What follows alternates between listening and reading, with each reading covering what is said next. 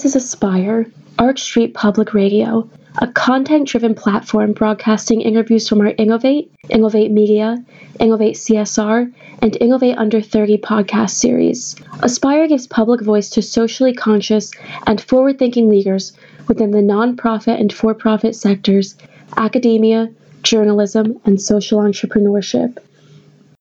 My name is Robert Rim, Managing Editor for Arch Street Press. I'll be your host today.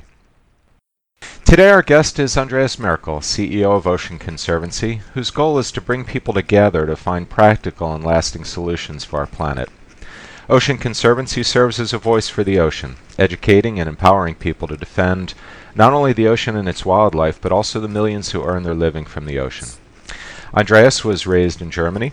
He received his BA in Environmental Studies from the University of California, Santa Cruz. He received his Master of City and Regional Planning from the University of California, Berkeley, and his MBA with honors from Harvard Business School. Before joining Ocean Conservancy's team, Andreas worked for San Francisco's City Planning Department, McKinsey and Company, Climate Works Foundation, and California Environmental Associates. Andreas, it's a pleasure to have you with us today. Good morning. You were raised on the banks of the Rhine River in industrial northern Germany. How did your upbringing shape your view of the earth?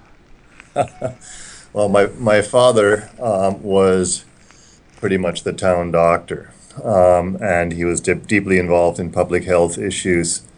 Um, and we lived right on the banks of the Rhine River, and the Rhine River in the 70s was basically a, uh, a bad place.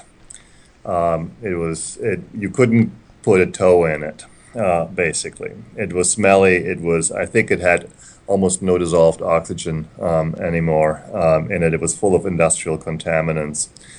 Um, and there was this movement to fix the river, which was five countries, right, and billions of dollars, uh, incredibly complex. Um, and my father was deeply involved with that. And I remember that they were looking for a, um, for a metric on, on how to, you know, how do we how do we define a clean river? What are we going for? And they came up with this brilliant thing called um, you know, a salmon run by 2000.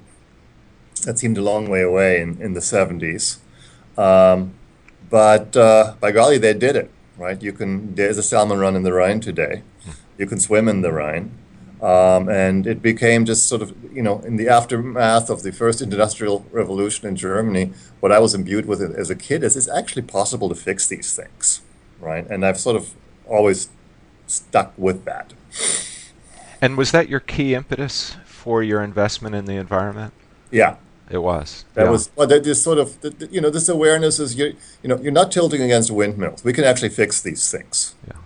And that's certainly true for a lot of the things today as well. And and uh, we're going to talk about plastic in the oceans later, and that's certainly a fixable uh, problem. Hmm. And how did your time as a student uh, further develop your commitment to the environment? Well, I you know I died and went to heaven. I, I, I went. A, That's wonderful to hear. I went from a, from a northern German in, industrial town to UC Santa Cruz uh, in in the seventies, and if that doesn't shape your relation to the land, I don't know what will, right? And I got to study ecology and natural history and geology and mathematics and so on uh, in the most perfect setting imaginable with the most uh, wonderful, authentic, uh, passionate teachers. Um, half the time the, pla- the classrooms were outside. Um, and uh, you know, of course, that that that sort of imprints you for for life, mm-hmm. right? And then deepening that in um, doing a lot of um, you know getting deeply involved in the first remote sensing um, work, really exciting. The sense of real um, you know innovation uh, back in the early '80s when we realized uh, what computers really could do on the spatial side and how we could apply that. Um, you know, super fun days in in in uh, in Berkeley, and and then on. You know, I mean, I really it was such a lucky time uh, for this German boy to wash up on the shores of, of California in 1976. Hmm. And what was your work like with other organizations dedicated to environmental protection? Well, it wasn't always with, uh, you know, I strayed a little bit, right? So, for example, I worked with McKinsey and Company, which is uh, not an environmental NGO by any stretch. It's, an, it's an international uh, management consultancy. Um, but I was part of a group that started the environmental practice at um, at McKinsey and found it to be fascinating to be part of the vanguard that started talking to you know industrial CEOs about why it is that they should care about this, you know, and, and what the connection was about, um, you know, market access, right to operate, um, you know, corporate liabilities, sourcing, um, uh, sourcing liabilities and reliabilities, um, and these things. Um, so that was that was just um, you know uh, I got a lot out of integrating what I had done in school on the purely environmental side into the business end of things. And then um, more recently came back around in my work with California Environmental Associates and now here at the Ocean Conservancy. I come full circle in, in doing straight straight up environmental work again. But I'm not sure that that even exists anymore. The pure play environmental work doesn't exist anymore, really, right? There's sort of the Clean Air work or the Clean Water Act work um, that that we did in the 70s. Now it's so much more fundamentally interconnected and so much more complex. Understood. And when you talked about uh, McKinsey, were your colleagues and your peers receptive to what you were trying to do at that time? There was a very strong core group of people um, that absolutely got it and were as passionate as any group as I've ever seen on the nonprofit side. But of course, we had some compl- we had some uh, um, uh, some convincing to do, um, you know, with our clients and even within the firm, with the other directors and partners uh, within the firm, that this was something that a uh, management consultancy should be should be um, in the lead on, mm-hmm. right? Uh, because there was still a, a, you know back in the in the 80s and 90s there was still a sense of dichotomy, right? You could either make money or you could be an environmentalist. Um, and that has long since proven to be a false dichotomy. And, and as those domino stones fell, um, you know, it became easier and easier. And, you know, to, today, uh, McKinsey is, is, is, thriving in their sustainability and resource productivity practice, and nobody talks about this in terms of a dichotomy anymore. Right, which is wonderful to recognize and absolutely essential, isn't it? Yeah. Yeah. And uh, as far as the Ocean Conservancy, how did you specifically come to it? Um, I had always known the Ocean Conservancy through my consulting work uh, with foundations and even consulting work directly um, with the organization. And I was always so com- so impressed with how fundamentally sound they were. They had a great expert staff. Um, they they never took a sort of a straight strident campaign mentality of you know let's run a campaign for a short time and and uh, you know, beat up people as hard as we can and and then plan the next campaign. But they would take on the the long term complex uh, problems. You know, when so when it came time to put together a a string of marine protected areas up and down the coast of California, which was an eight year process with over 1,200 meetings, believe it or not, right? Um, that's perfect for Ocean Conservancy. When it comes time to conceive of and defend um, and improve the, the, the law that basically saved the fisheries. Um, in America, the Magnuson-Stevens Act, that's been probably a 15 year effort, and that's right up our alley. So they're very technical, very well involved, patient, non strident, um, and that's exactly, um, you know, I, I, find that extremely appealing. Um, and as it goes, um, one day a friend of mine who is a, a, uh, a, recruiter in this field called me and said, Did I have any recommendations um, for a new CEO of, of Ocean Conservancy? And I said, Yes, I do. to the benefit of the ocean, no doubt. Uh, and uh, you talked about uh, as a childhood, uh, in your childhood, uh, uh, looking ahead 25, 30 years, and then eight years and 15 years, and it's right up Ocean Conservancy's alley. Yeah. How does how do how do you get across this idea of being patient, which is so necessary on something like the environment, when people are often incredibly impatient? And therefore their goals are kind of pushed to the side because they're not willing to wait the eight or ten years. Yeah, I mean that's that's the uh, maybe the central problem, right? Is what's your discount rate? Yeah. You know, to to what degree do do you devalue the future? Um, and there's a and then there's a sec- second one is how do you deal with situations where you have uh, one of those relatively low probability but extremely catastrophic outcome. So, what's the ruling of caution right? And what's the role of the future? Um, and those ideas really divide the, ide- the ideological camps. Um, and, uh, you know, I, I, think that we have tried hard, um, and we, we keep trying to make the case um, that the future uh, matters enormously, that we cannot, um, you know, impact the future generations, um, that the precautionary principle must apply when you have incredibly nasty um, consequences, even if they are of low probability. Um, and that is an argument which just, you know, for example, in climate change, sure. divides people. Some people just don't believe it, and um, this defines. I don't have a I don't have a magic communication strategy through this right? It defines the fight of our time. Hmm. And, and, there's you, two camps to it, yeah. and I hope our camp wins. Likewise, and you mentioned climate change, and there's another aspect where obviously there's huge disagreement despite all evidence to the contrary. And if people can take a longer term view, uh, we'd all surely benefit from that. Uh, and in looking at Ocean Conservancy's uh, goals, uh, the Conservancy's been active for more than four decades. How has mm-hmm. the organization and its goals changed with time? Um, we used to, you know, back in the olden days, it was very much an education organization, ocean education organization. It then morphed into uh, what it is today, which was it's a you know as I said a deeply knowledgeable, a very expert organization dedicated to progressing really great science and to really great policy, with a significant focus on the United States and its its shores and oceans. Um, up to recently, our only international program really was the International Coastal Cleanup, um, which brings 600,000 people together every year to clean up the beaches all over the world. It's a wonderful program. Um, but currently, what we're doing is we're branching out more internationally, not in the sense that we're starting to work in, in Madagascar or Indonesia or uh, Japan, but in the sense that we're tackling some of the fundamental problems that the oceans are encountering um, on an international scale, right? So, the fundamental problem of overfishing, the fundamental boat of overcapacity of fishing fleets um, in the ocean, the fundamental problems of trying to predict where it is that what we're doing to the ocean in climate change, that we're adding all that heat, that we're adding all that entropy, that we're taking out all that order in terms of high order fish, predator fish, and we're adding all of that heat back in, in fact, in increasing the disorder in the ocean.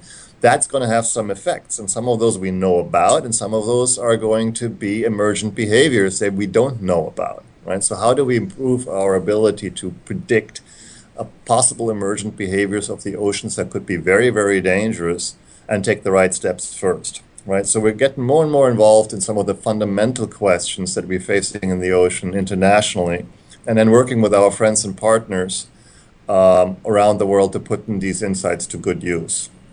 And how does Ocean Conservancy pursue your partnerships? Well, there's sort of there's two ways to do it, right? So first of all, if you want to solve these days a really thorny problem, a wicked problem, let's say overfishing, right? Overfishing in an age where the waters are going warmer and the, the fish stocks are starting to shift all over the place, right? That's a thorny, classically uh, difficult problem. You're not going to, you know, no single organization can can solve that right? What you need to solve that is you need to bring together people from all kinds of different fields. You need to build a global expert network of behavioral economists, of, uh, of uh, experts in chaotic behavior, uh, in, in network models, uh, in fisheries management, of course, fisheries economics, um, and agent-based modeling, et cetera, et cetera, right? So one way that we're doing uh, it in terms of partnerships is to really build formal international expert networks um, that we are in the, the, spider of the in the middle of that net. We are we built the platform that allows that. We define the problem. We raise the money. Um, you know, we we drive the whole thing, right? But it is a fundamentally um, team-based and collaborative exercise. The second way that we do it is when we have a special problem like plastics, right? Um, if you want to solve the ocean problem, of course, the ocean plastics problem, which is a bad one, of course, we can't do it alone. Um, we need the help of industry, the plastics industry. We need the help of the consumer industry. We need the help of governments. We need the help of multilateral banks. So then you put together an alliance. So, for example, we put together the Trash Free Seas Alliance that includes all of these people and is now, we released a report yesterday, a uh, major report on it. We're, we're basically pulling together the means to actually engage very meaningfully globally in trying to stem the avalanche um, of plastics. The third way you do it is that if you have done some fundamental work and have, have developed some new approaches, that we work with our friends in the NGO industry. And it's an old myth, right, that the NGOs don't work well together. We're constantly in alliances with our friends um, uh, at ranging from Audubon to Environmental Defense Fund to the Nature Conservancy to WWF um, around various topics. Constantly talking with CEOs are friends. Uh, you know, that's really a myth that we're not working together very well because we, we're all going to the same foundations for money. It's not true, right? So that happens as well. So basically, it's partnerships on three levels. Understood, which is great to hear. And you mentioned the study uh, about plastics, which was the product of more than a year's worth of research about yeah. how to stop plastics from entering the ocean. The yeah. the study's called "Stemming the Tide: Land-Based Strategies for a Plastic-Free Ocean." Tell us about that. Yeah, like I said, we used to pick up, and we're still picking up. We'll always pick up oceans uh, uh, uh trash from the beach, right? It's called the International Coastal Cleanup. But after 30 years, it did dawn on us that we're uh, certainly not finding any less plastic on the beach year, year, year after yeah. year. Yeah. Uh, and that if your basement is flooding, what you need to do is that you, of course, you want to bail out your basement, but you also need to find the leak and plug it, right?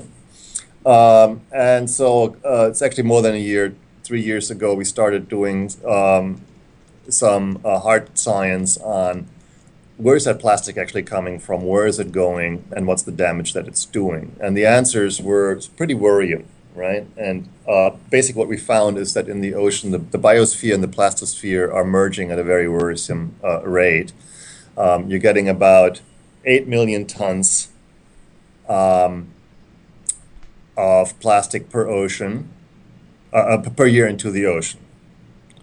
That's equivalent to a big municipal garbage truck, compressed garbage truck, backing up every minute and dumping its content straight into the ocean. Which is inconceivable. It's it's just so hard to even conceptualize, isn't it? Right. What's even harder to conceptualize it, there's about 130 million tons already in the ocean. So if you put that additional 8 to 10 million tons a year on it, we're looking at a future by 2025, it's not very far from now, and we're going to have 250 million tons of plastic in the ocean. Just to calibrate that for, for you, that's that's about one ton of plastic for every three tons of fish, mm.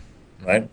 Now, most of this country does not come from Europe or United States. It comes from, you know, and that makes sense. It comes from rapidly industrializing countries where the consumption of plastic outpaces um, their ability to treat the plastic in waste management like we have it, right? Um, and most of those countries are in Asia and Africa.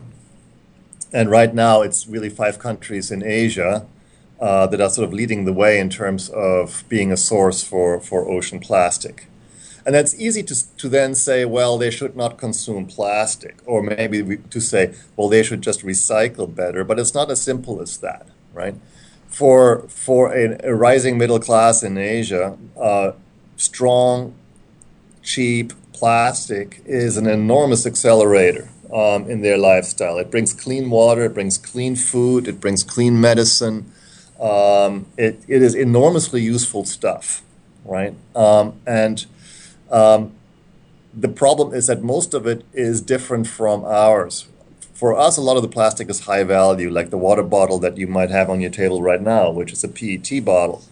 Um, that you can recycle in Asia, most of the plastic that ends up in the ocean is the thin film, right? It's a thin film that covers the fish so that the fly doesn't land on it, so your children don't get typhoid. It's the thin baggie in which the clean water uh, comes to you, so so you don't um, drink contaminated water.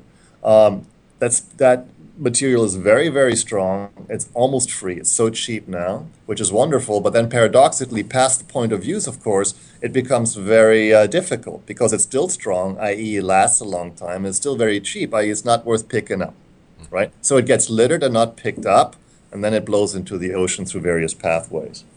So, really, what needs to happen, the only way that we can stop it hard and fast, um, is not by wagging the finger. Um, not by uh, pointing to solutions that aren't going to get us there, uh, but by pointing to, to the obvious solution, which is we need more fundamental waste management infrastructure in these five countries. We need to create, specifically, we need to create the investment conditions that make it possible for private industry and private investors to, uh, to build at a, at a pretty large scale and very fast the fundamentals of waste management, which is safe collection, transportation, storage, and, and treatment of those plastics. Um, so we've put together this coalition called the Trash Free Seas Alliance. Uh, like I said, it has industry members, NGO members, financing members, and um, the results of all these analytics are in the in this report we have just released. Um, and then in the next two years, we are going to roll up our sleeves and get get cracking in these countries to work with them, work with the banks, work with the politicians and the mayors and the governors um, to put together these sort of uh, framework within which these kinds of investments can be can be profitably and safely made.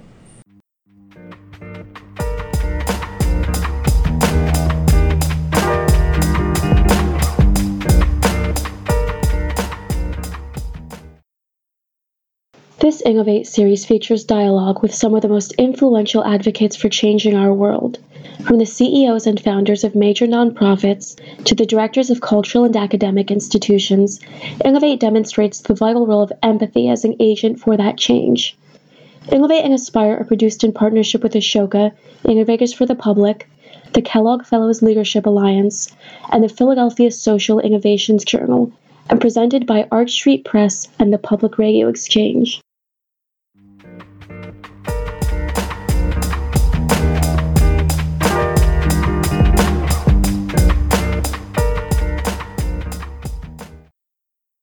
We now return to our Innovate interview with managing editor Robert Rimm and Andreas Merkl, CEO of Ocean Conservancy. And what is the political environment these days? It, it seems so obvious the need, and yet the investment um, could be overwhelming and may not be politically popular at home in these five countries. So, how do you, uh, how would you suggest, or how do you intend to address the political environment in these countries? Well, the mayors want it right? They, they do want it. The mayors want it. Oh yeah, because uh, plastic is a huge issue in many of these cities, right? It, it promotes diseases. I mean, plastic post the you know, plastic garbage, plastic trash.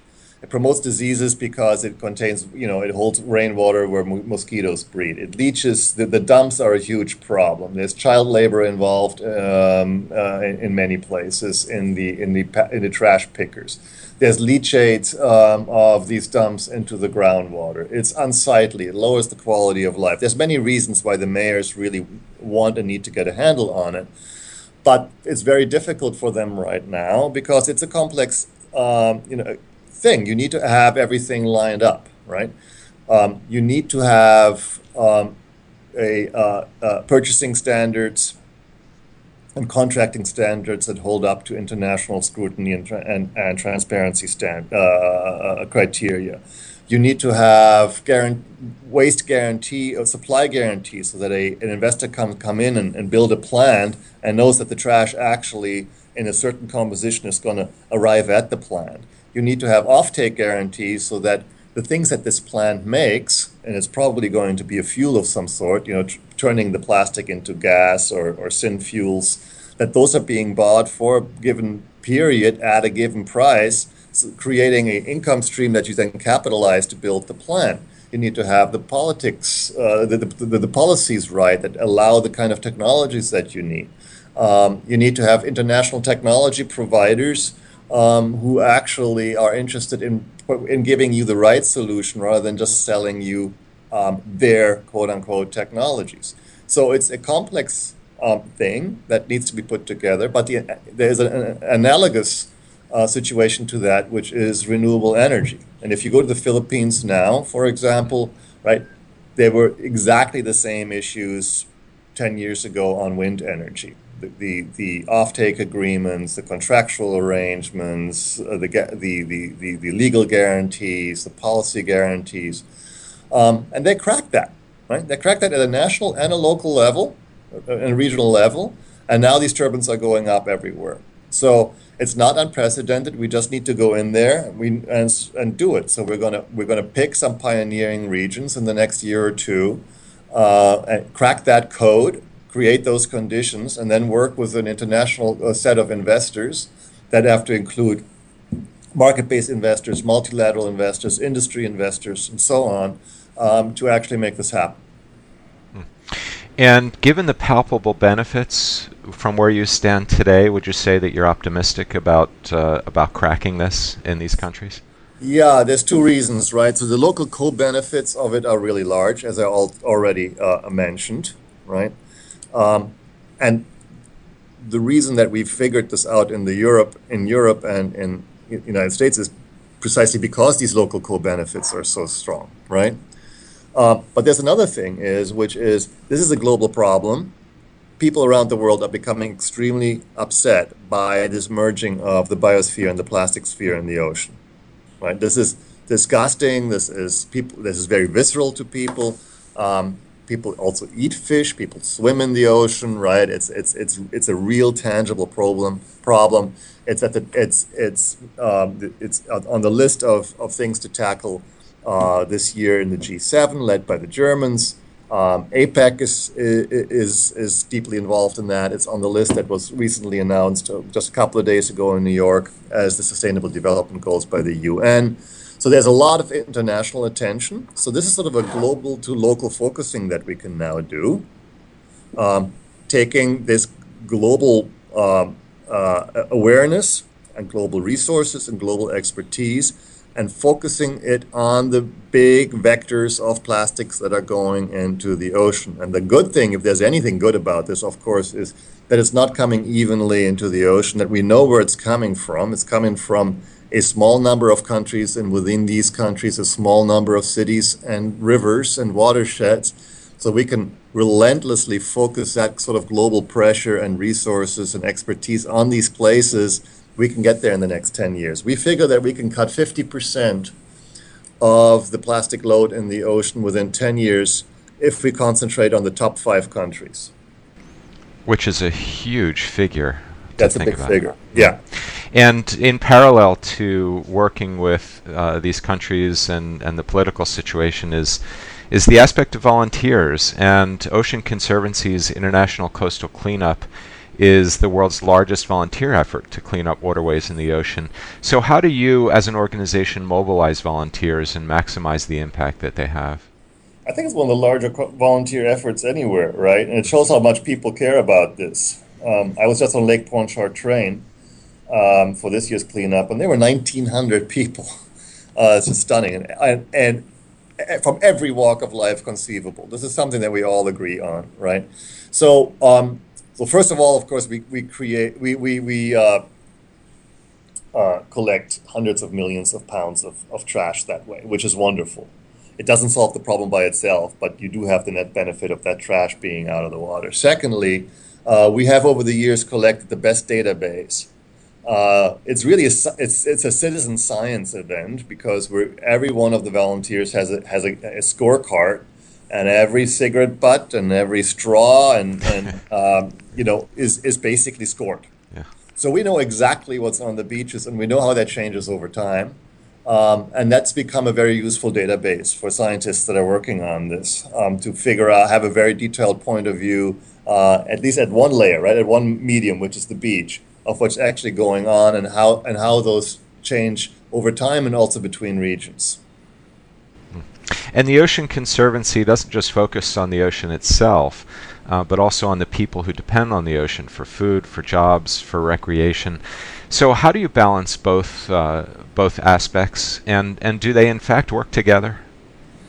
So the ocean is one of those. Uh, it's probably the, the best example where the optimum yield you get from the ocean is also the is the sustainable yield right?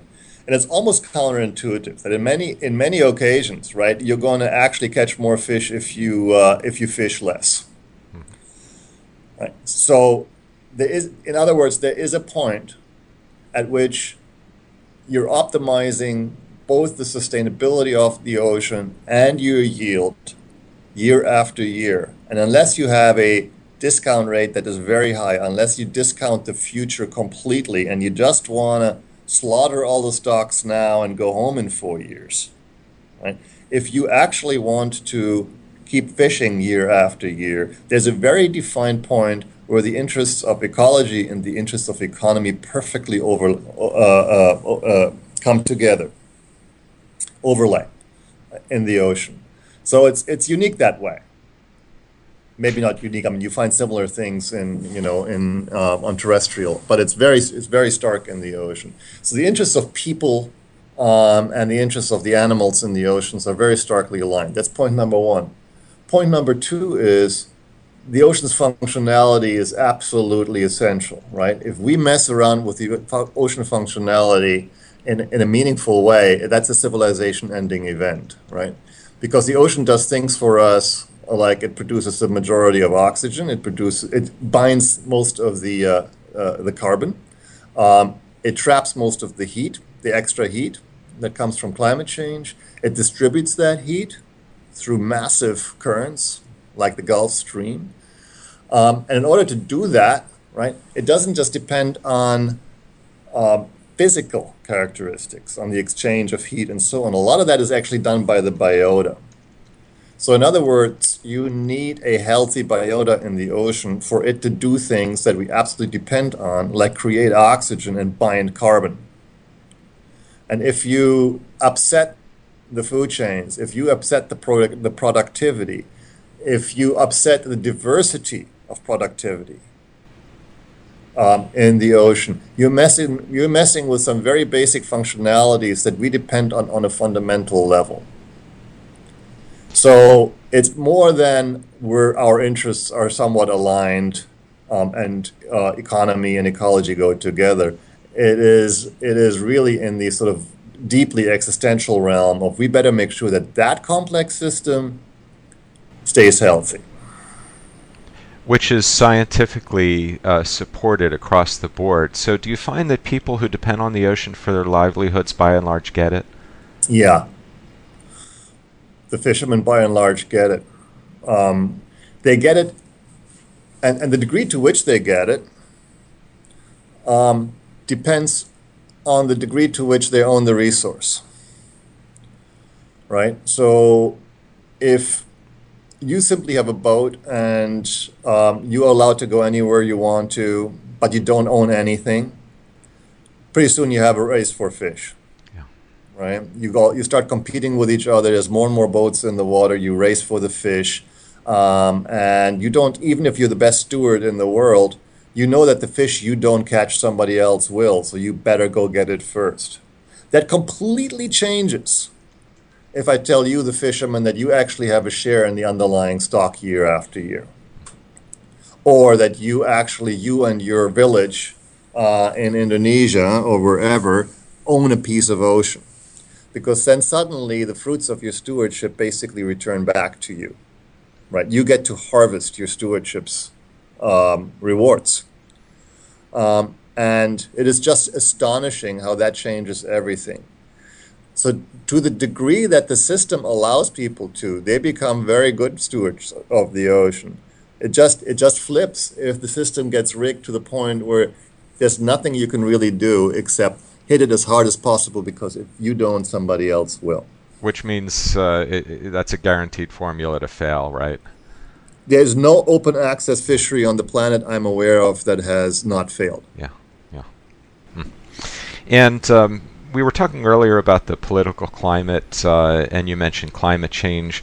Uh, would you say that um, that you face some of the same issues uh, as far as the different constituencies uh, with the ocean as people do with climate change, or is it a, is it a more unified body behind it?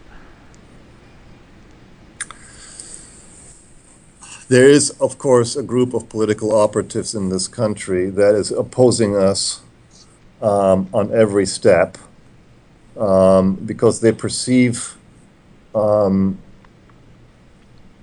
you know, a any constriction uh, to a free access to resources as government overreach. Even if those restrictions, like the Magnuson-Stevens Act, um, has shown that um, it leads to incredible results, full recovery of the fisheries, increased yields, etc. Um, and those folks we, we deal with all the time. They, they uh, oppose key uh, provisions of the Magnuson-Stevens Act. Um, they oppose um, attempts to um, do good um, spatial analysis of the ocean and come to certain conclusions of that uh, based on that. So we, we run against that too. Uh, it's not at the same level of fervor, skepticism, and denial um, as what we encounter on the climate change side. But then I defy you to pry apart from me the climate change and ocean agendas anymore these days the climate agenda has become our agenda and the ocean agenda has become the climate agenda, right? So the, the, the, the ocean cannot adapt to, or the world, the planet cannot adapt to climate change. Even if we, if, even if we cut off CO2 now, we know it's going to get hotter, right? Um, because of the physics of CO2 in the atmosphere. Um, the ocean is going to, you know, if anything is going to bail the planet out, um, it's going to be the ocean because of its absorptive capacity of carbon, uh, of heat transfer, uh, et cetera, et cetera. Um, so, uh, and vice versa, the ocean is not going to take kindly to an unmitigated CO2 future. The, the two agendas have become completely interwoven. Um, and so we are subject to the same um, insanity that is going on on the, uh, on the climate change denial side um, as our colleagues that are working on straight CO2 mitigation issues. So it would seem that the the climate change uh, uh, people who are absolutely against any any kind of uh, intervention like that, it would seem that that makes your job harder, doesn't it? Because they are so interwoven. Um, yes, of course, and and you know you're constantly in this um, quandary, right? If you're an ocean activist these days, because the ocean is a complex system, right? If you stress a complex system um, really badly, it's going to respond, and it's going to respond sometimes in drastic and uh, and and uh, uh, you know unforeseen, unexpected ways. So a part of you just wants to basically say, look, this is the most important threat that we're facing. You know, we should just be working on climate change issues for now. But then, of course, there's a myriad of issues that also need a, a real champion in the ocean. Things like overfishing and habitat destructions and the plight of of the reefs and um, coastal restoration and uh, um, the need for marine protected areas, uh, the plight of specific species. You know, there's a myriad things to do. Um, and so we're a little bit always torn behind, um, you know, the, the, the, big 800 pound gorilla in the corner uh, which is this heating ocean, you know, and the very specific, more classical ocean advocacy things that we need to do. And in talking to you, um, you appear to be an optimistic uh, person. Uh, were you an optimism, uh, an optimistic person as a teenager? Has that carried through your entire life in, in the well, wake I'm, of? In I'm the sure wake I, I, went through my nihilistic period as it, as every teenager did. yes. Yes. but I recovered quickly. uh-huh. um, and and in your position, you really do need to be an optimist, don't you? Yeah, and I am. I think we're going to figure this out. Yeah, and um, just taking a, a broader uh, uh, picture here about learning and about science, uh, you present evidence that really can't be refuted. Uh, and it seems that some people are eager to learn throughout their lives, and other people reach the age of 40, 50, maybe they've reached a certain point in life. Um, they basically stop the intrinsic desire to learn and to be curious about things. Uh, have you found that dichotomy, and and if so, why why do you find that to be? Why do I find that people stop learning? Yeah, the the lack of curiosity, because all kids have uh, curiosity, but it seems that that some people. Uh, they reach a certain point in life or a certain age, and they they really don't have the same kind of curiosity. And others, they get I to. Only have a, I only have a personal hypothesis about this, right? Because at a certain point in life, if you think about phenomena in separation from each other and in, in an anecdotal way, right, it becomes pretty hard to put together a coherent picture of what's going on, right? You, you, you, you keep finding your, your, your mental models getting smashed. Um, and that gets tiring. yes. Right? Who, who, wants that, right? Yeah. Uh, but but if if you've really been pressed to do something very painful, right, which is to, to take you know assistance perspective on things, and not wander and not get lost in anecdotal evidence, uh, and and not get lost in sort of a, a, a stovepipe view of the world, uh, but constantly are pushed by your job or or um, by your environment or by your students or whatever uh, sort of umfeld you're in, um, to think about how things un, you know interrelate and, and, and how systems actually work together, right? How how do things emerge? Why do things emerge? Um, how does change really happen? Then then it's just endlessly uh, you know fascinating, yeah. um, and you never stop. It just that view of the world just just takes you over, and it's you know I couldn't imagine not uh, wondering anymore every day um, how these things all hang together. Hmm. Which is wonderful to be able to recognize, and it also gives us optimism about uh, the future for Ocean Conservancy. So I'll ask you the question: uh, What does the future hold for Ocean Conservancy? We're, you know, in those big, thorny global resource problems, practically all of them, the ocean plays a very central role. It doesn't always play the central role, but it always plays a central role. We basically want to represent the ocean in those big, um, complicated global resource debates, whether it's the debate on how to feed 9 billion people, the renewable energy debate. What's the role of the ocean in providing food and in providing renewable energy? In the general climate change debate that we had um, just uh, discussed, in the debate around circular economy and how we make the best um, use of the raw materials that we have. You know, the, the big sort of systems debate on how do we live on this planet with 9 billion people.